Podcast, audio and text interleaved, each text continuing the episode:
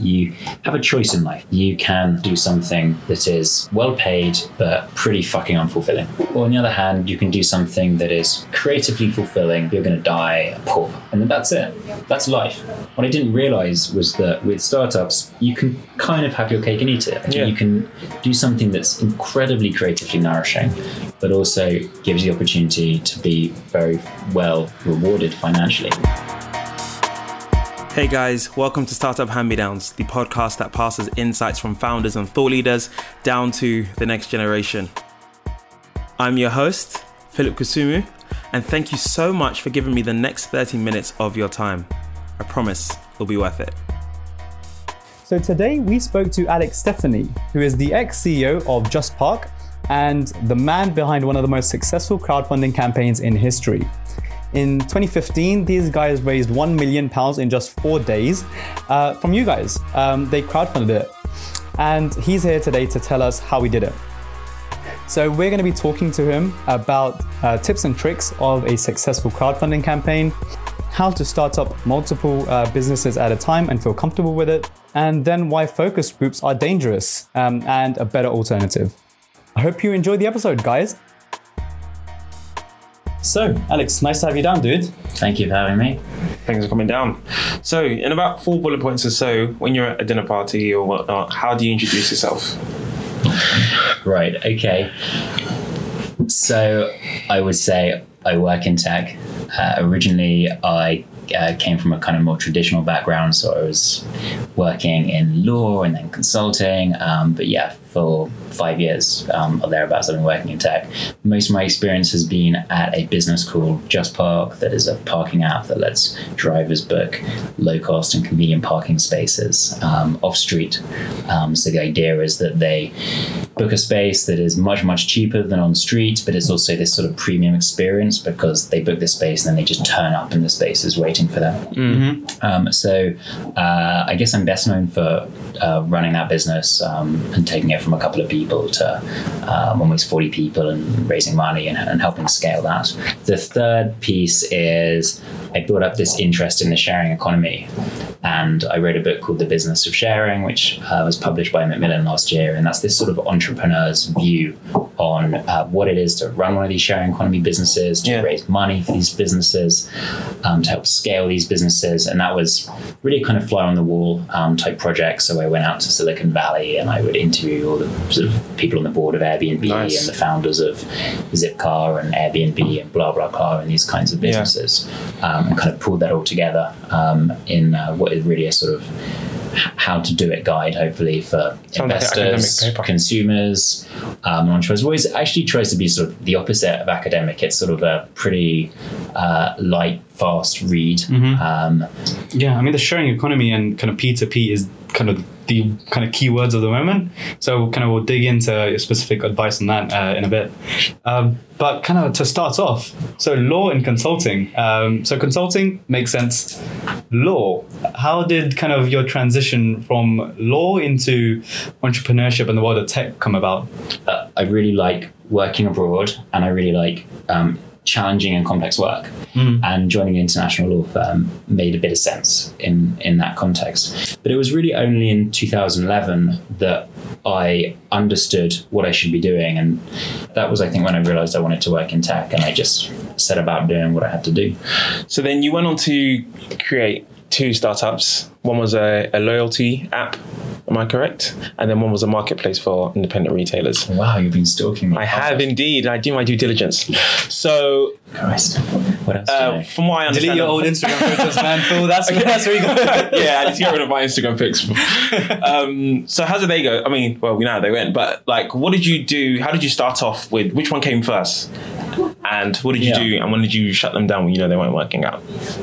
Well, I was never really interested in running those businesses. They were just more experiments. Hmm. So oh. what I didn't want was, I guess, the pressure on myself um, mm-hmm. that would come from thinking, "This is my business. I've started a business. I need to make this work. It's mm. going to take years, and I'm going to roll up my sleeves. I'm going to do whatever I need to do." And for me, that was just not necessary. I could just think of myself as playing around with ideas and continuing to meet people and learn about something and understand the core value proposition or lack of. Um, I think a lot of people approach starting a business as kind of like a marriage with Yeah. a business, and it becomes a very, you know, becomes therefore a very scary thing, right? Yeah. Yeah. Whereas actually, I think a slightly better approach is to think of it as just like dating these Yeah. ideas. Mm. It's like it's not a big deal. I'm just gonna kind of date these ideas, and I'm gonna take it one step at a time. I'm just gonna do this little experiment to work out this thing, and then okay, that was quite promising. I'm gonna do the next experiment. Like I'm not Put my starting a business. Put my hand there. Exactly. That's I'm a not, very good way to explain I'm not starting That's a great. business. I'm just exploring something. Yeah. yeah. Um, and you know, a lot of the best businesses were started by accident. So, so you tested out these concepts and whatnot. Um, did you build? Did you actually build any, or was it just kind of? Just Uh, so I out? built um, responsive wireframes, that kind of thing, um, and I did some things like focus groups. And looking back, and I kind of knew this would be the case. It's massively naive how I approached all of those things. Uh, one of the interesting things I've done this year is working for a startup studio called Rainmaking and working with some people that are a lot, lot smarter and more knowledgeable than me. And that's given me a sort of a really good grounding in how you um, in how you get a business off the ground. And uh, a guy there who's a partner at his studio called Jordan Schleff, he um, really drilled into me that focus groups are actually really dangerous because Uh-huh. they get taken over by One dominant. yeah one Dude. dominant person.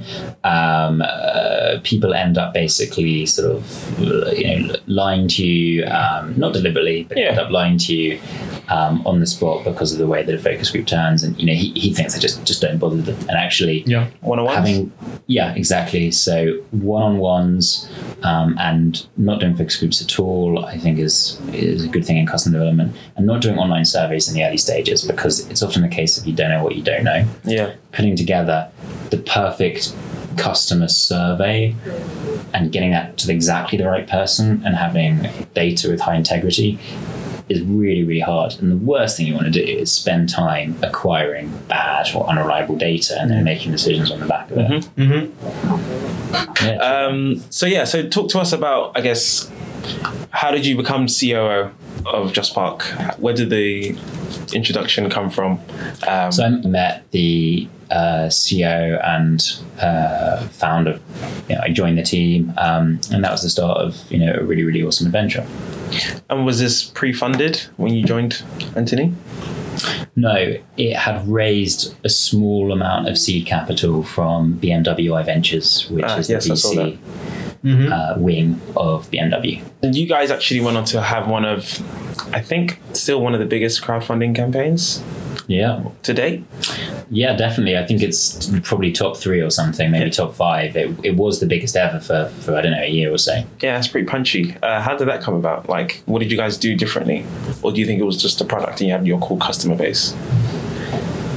Why was it so big? Or Why was it so good? Yeah, why was it so, so Because successful? not everyone's successful on crowdfunding. Uh, I mean, we had hundreds of thousands of customers. That's a, you know nice position to be in. Uh-huh. Um, we raised money from BMW, who are obviously a very well-known brand. That created a lot of Mm, trust. credibility. did you have Richard business. Branson as well? Did I see that? We won a um, pitch to rich Yes, that's what it Um, was. competition that um, Virgin ran. Ah, you won that. So that was, I think, probably what we think of with Branson. Yeah. That- that's fantastic, but that's a, a sort of different thing. We also had Index Ventures, um, who invested the year before. So that was a great, uh, I guess, marker Lots of that this, yeah. that this business could be really, really big. Hmm. And um, you know that was, I guess, a good foundation to run a crowdfunding campaign on. And then I just think we executed fairly well. Um, there's all kinds of things I could talk about that. I have a forthcoming blog actually on uh, you know sort of 12 tips or whatever it's called. It's 12 is sort of listicle 12 tips to run a successful crowdfunding campaign or something. I'll definitely look at that. Um, so I'll, I'm going to get that on when I've got a second. Can you give us the top three quickly? Just Yeah, let's preview? have a teaser. Let's have a teaser. Okay. Um, I would say be honest, be open. Um, forging some trust with Uh-huh. the potential investors on a, on a crowdfunding platform is really, really important. Sure. If there are competitors that um, are you know, ahead of you, if there are weaknesses in the team, um, you know, whatever it is that is a legitimate concern to you, you should just be honest about this um, because actually people respond well to entrepreneurs who are open. Um, you need to build that trust, and if you're not open and someone flags this on the forum, and you're, Yeah. you know, you're just going to lose credibility. So I think you know, the whole the whole uh, model is built on trust, um, and you really need to, I think, to, to to build trust. To be honest, and I think generally people respond well to that. They know that you know your business is not a home run, sure thing success. Um, if it wasn't, you know, if it was that, you Yeah. wouldn't be equity crowdfunding in in the first place, probably. Yeah. Yeah. Um, so these these businesses are risky, um, and you know, point. being honest about the risks, I, you know, I think is the right way to be. Um, I think validating the demand for crowdfunding is very important. You know, you will probably have some customers speaking to them about where they would invest, um, potentially emailing them, making sure that you don't fall foul um, of what are called financial promotions is really important. We we reached out to some of our users and we um, you know, we had some very clear signals that there would be some you know very strong demand for the round, um, and we had an investment every 20 seconds for the first hour Wow. um, and we only emailed a third of So- our customers. So you're So I mean, that was you know borne out. So that was the second one. Do you want me to give a third one as well? yeah, Yeah, before yeah. Okay. Uh, now I've got to actually think of one. Um, so I mean, I think a third one would be just to have a list of questions, uh, you know, prepared, agreed with everyone on your team um, before you press the button and go live. You know, people are going to ask obvious questions. You know, how are you going to scale this business internationally? Why is the valuation so high? um, who are your main competitors you know, all of these things you should have good answers drafted out before there's absolutely no need to be responding to this stuff you know writing this stuff on the fly um, as and when they come in And do you think what you need to communicate all of that through your video or have that on the kind of on the document that you no out? so your video should be more high level it's really about the core value proposition and the opportunity Okay. um, those answers are more for the forum where people come in and say this is cool but Yeah. the valuation is too high. At that point, you have your valuation question and you talk about you know why it's set at that level and what the comparables are and the sort of return based on X, Y, and Z um, and all that kind of jazz. So uh, most of the people who funded you were they customers um, or were they uh, investors? Uh, so they were um, mostly uh, investors from Crowdcube and elsewhere who heard about the round. Mhm. Um, about a third of them were and are uh, JustPark customers. A third. And uh, did you secure these investors beforehand, uh, before the crowdfunding campaign, or after you launched? Um, they would have come through those particular crowdcube investors would have come Yeah. through after we launched. Wow. so Oh, you didn't have any So- preset kind of So investors we, before. we had um, a 48 hour window yeah. um, during which JustPark investors, um, JustPark customers rather, had sort of priority access. Mhm. Okay. Okay, cool. Okay, and at the time of the campaign, were you COO or was this was this when you were No, CEO? I, no, no, I, I've been CEO for a couple of years Okay. um, at that point. So that makes for a good transition. How did the kind of Yes. CEO role come about from, Yeah. from the COO role? Um, uh, the board um, were you know happy for me to step up. Um, um, the the founder Anthony was uh, he'd, be, he'd done it for five years. He'd done a great job. Um, you get tired. You get very very tired, especially being on his own for a lot of that time. Um, and you know you get burnt out. You get frazzled. You inevitably lose perspective, however good you are um, as, as a CEO. Um, and so you know I, I guess I um, you know, ran what was hopefully a decent shift um, for him in that role. And as the CEO of Just Park, what would you say was your biggest challenge or challenges? Yeah, I mean, you know, startups are about people, and a startup is only as good as its as its team. Um, you know, the hardest thing is always bringing in and getting the very best out of the very best, and everyone is living in their little bubble, and you need to um, understand what that person wants and what makes them tick, and um, but yeah, I think that's you know that is the biggest thing with the right team. You know, anything is possible, and I guess I saw myself more as Um, you know, not the kind of actor on stage, you know, sort of Shakespearean soliloquy spotlight. You know, that's not the kind of CEO that I was and I aspire to be. You know, I'm the sort of CEO who is you know, sitting in the back row, who has a script, and who is looking at the cast that you have picked and you have nurtured go on stage and act their hearts out and get a standing ovation.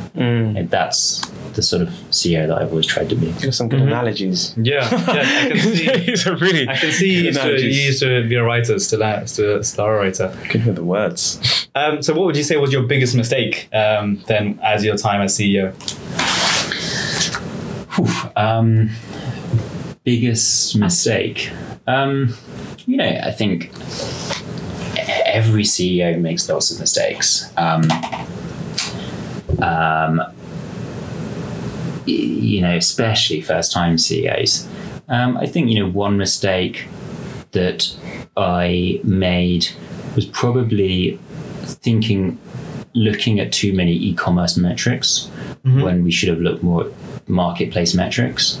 So, looking at um, metrics around acquisition um, and retention Yeah. um, and conversion, which is just sort of more of an e-commerce funnel, um, and spending a few months looking at that, which was, you know, with the benefit of hindsight, you know, just wrong, um, and uh, you know, was just counterproductive. But actually, uh, you know, a few months down the line, you just realize actually why was I looking at those things? You know, this isn't an econ play. This is a marketplace, and you you've got to keep thinking about it as a marketplace and be thinking about the right segmentations and where you you know, deploy focus and that kind of thing. I mean, I think that was one, but you know, uh, there's every you know everything you do every day you could do better, and the CEOs that I think are really really great are constantly thinking about the art and the craft of being a CEO and constantly thinking, you know, how can I do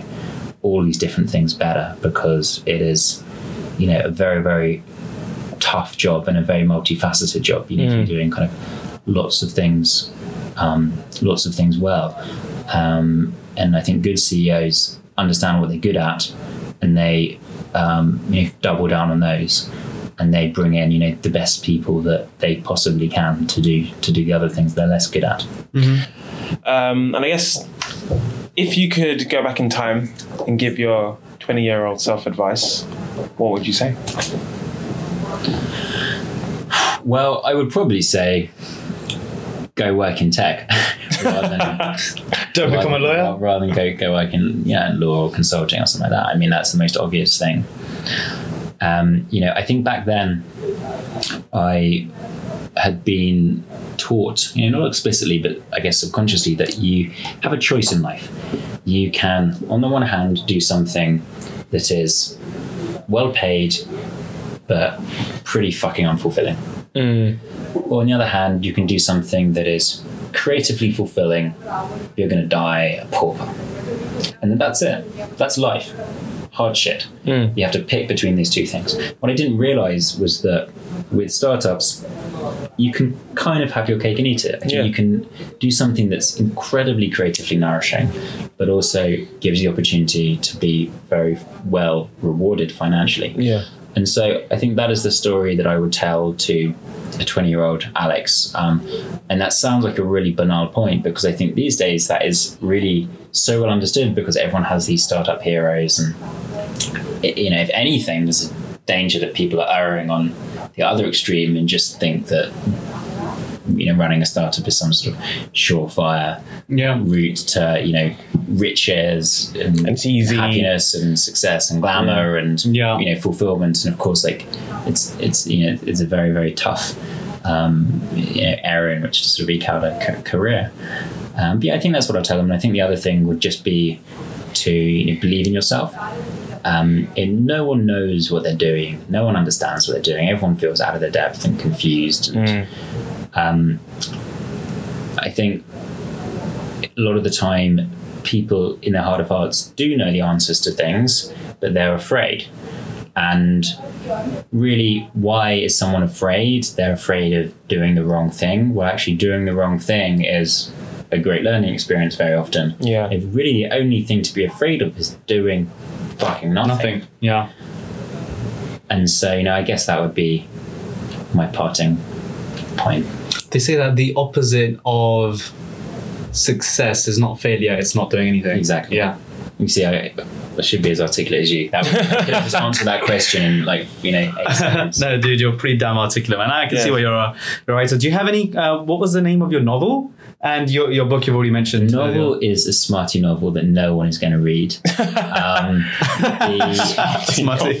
it's, it's not it's not like a sex novel actually. Um, it's it's probably uh, too much on the other extreme of being this sort of literary novel that was quite interesting actually, and I almost got published, but it's just a bit weird. Um, the business book that I'm is intrigued. very much available. Check it out on Amazon. It's called The Business of Sharing, Business of shit. and uh, yeah, it's this really insider's view on the sharing economy. And where can people find you? You know, where can that hot dev? Uh, Twitter at Alex Stephany. Okay. Perfect. Right. Thanks for your time, Alex. It, has been a joy, dude. Uh, and thanks, guys, for listening. Thank you for Uh, having me. Hope you enjoyed that episode. Thanks for coming in, Alex. It was really cool, buddy. So, in terms of the main points of the episode, one regarding crowdfunding campaigns, be honest. Uh, really helps to build trust. If you have any kind of downsides of your idea or your proposition, uh, let the audience know. It will really help to build trust with them. Validate the demand of the crowdfunding before you actually do it. So, um, if you have customers, ask your customers would they be interested in it. If you know any investors, ask your investors.